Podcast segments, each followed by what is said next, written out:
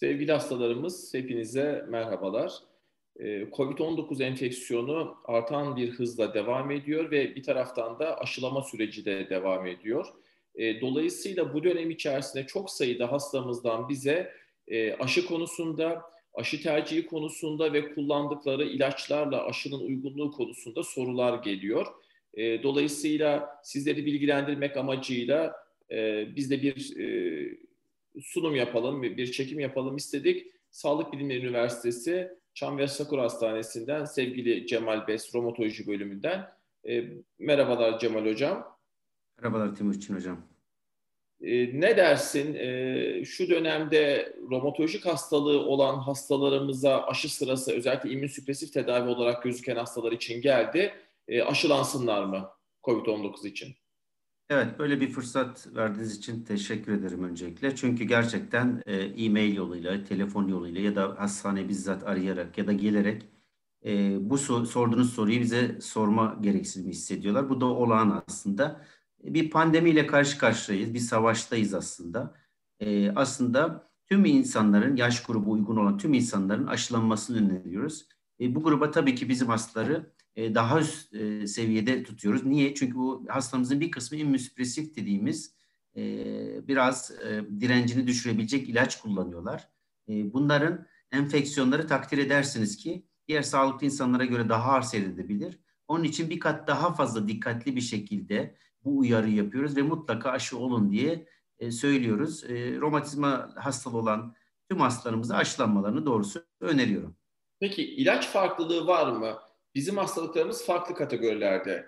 İşte normal, e, konvansiyonel e, hastalık kontrolünde yer alan ilaçlar var. Metotrexat, sülfasalazin gibi. E, biyolojik ilaçlar dediğimiz grup var. Ya da tamamen ayrı bir hastalık grubu, işte Behçet hastalığında, lupusta kullandığımız diğer immünsüpresif ilaçlar var. Bunlara göre bir farklılık söz konusu mu?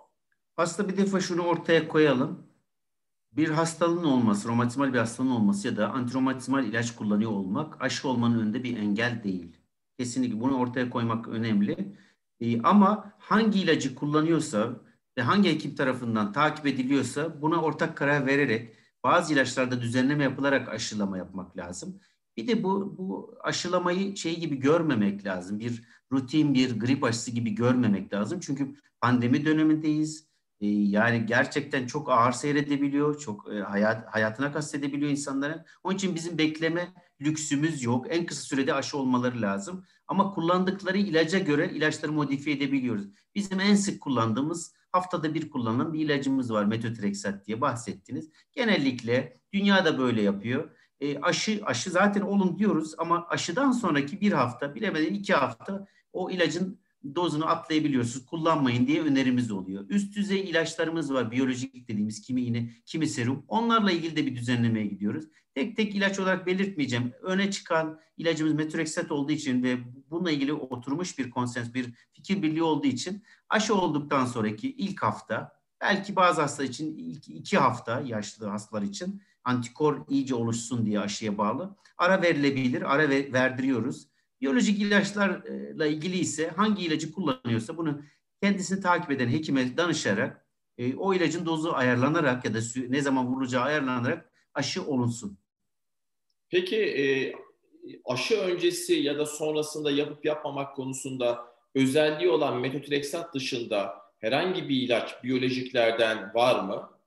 E var. Bizim şöyle özellikle e, rituximab dediğim bir uzun etkili bir ilacımız var serum halinde kullandığımız. Bunun e, grip aşısı ve zatürre aşısından bir tecrübesi var. Yani bunu kullanan hastalarda şayet o dönemde kullandıkları dönemde yani serumu aldıktan kısa bir zaman süre aşılanırsa antikoryant yani e, aşının koruyuculuğu az oluyor. O yüzden bu ilacı e, yaptırdıktan sonra belli bir süre e, aşı olmamaları olmayacaklarını hesap ederek Mümkünse önce aşıyı olup sonra ilacı ayarlamak lazım. Nasıl ayarlıyorum? Ben genellikle iki doz bildiğiniz üzere şu an Sinovac'ın en azından Sinovac üzerinde konuşacaksak iki doz e, bir ay arayla yapılıyor. İkinci dozu olduktan 2-4 hafta sonraya eğer çok aciliyeti yoksa bu şekilde bir doz ayarlaması, e, ilaç uygulaması e, öneriyorum doğrusu. Yüksek doz kortizon kullanan hastalarımızın kaygısı olabilir. Yüksek doz kortizonda da işte aşıya karşı antikor yanıtı az olabilir.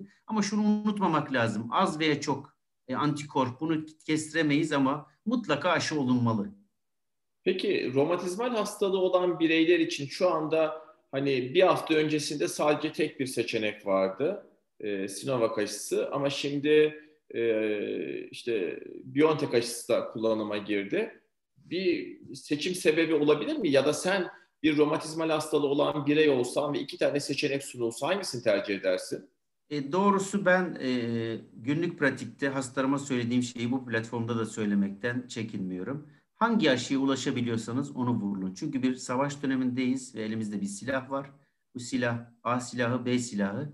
Hangisine ulaşabiliyorsa hastalarımız onu olmasını öneriyorum. Bu iki aşıyı mukayese edecek kadar bir zaman geçmedi aşılama ile ilgili. Belki bir ay sonra fikrimiz değişecek. Bazı bulgularımız olacak. Ama şu an için onu yapalım, bunu yapmayalım demek çok doğru gelmiyor bana doğrusu.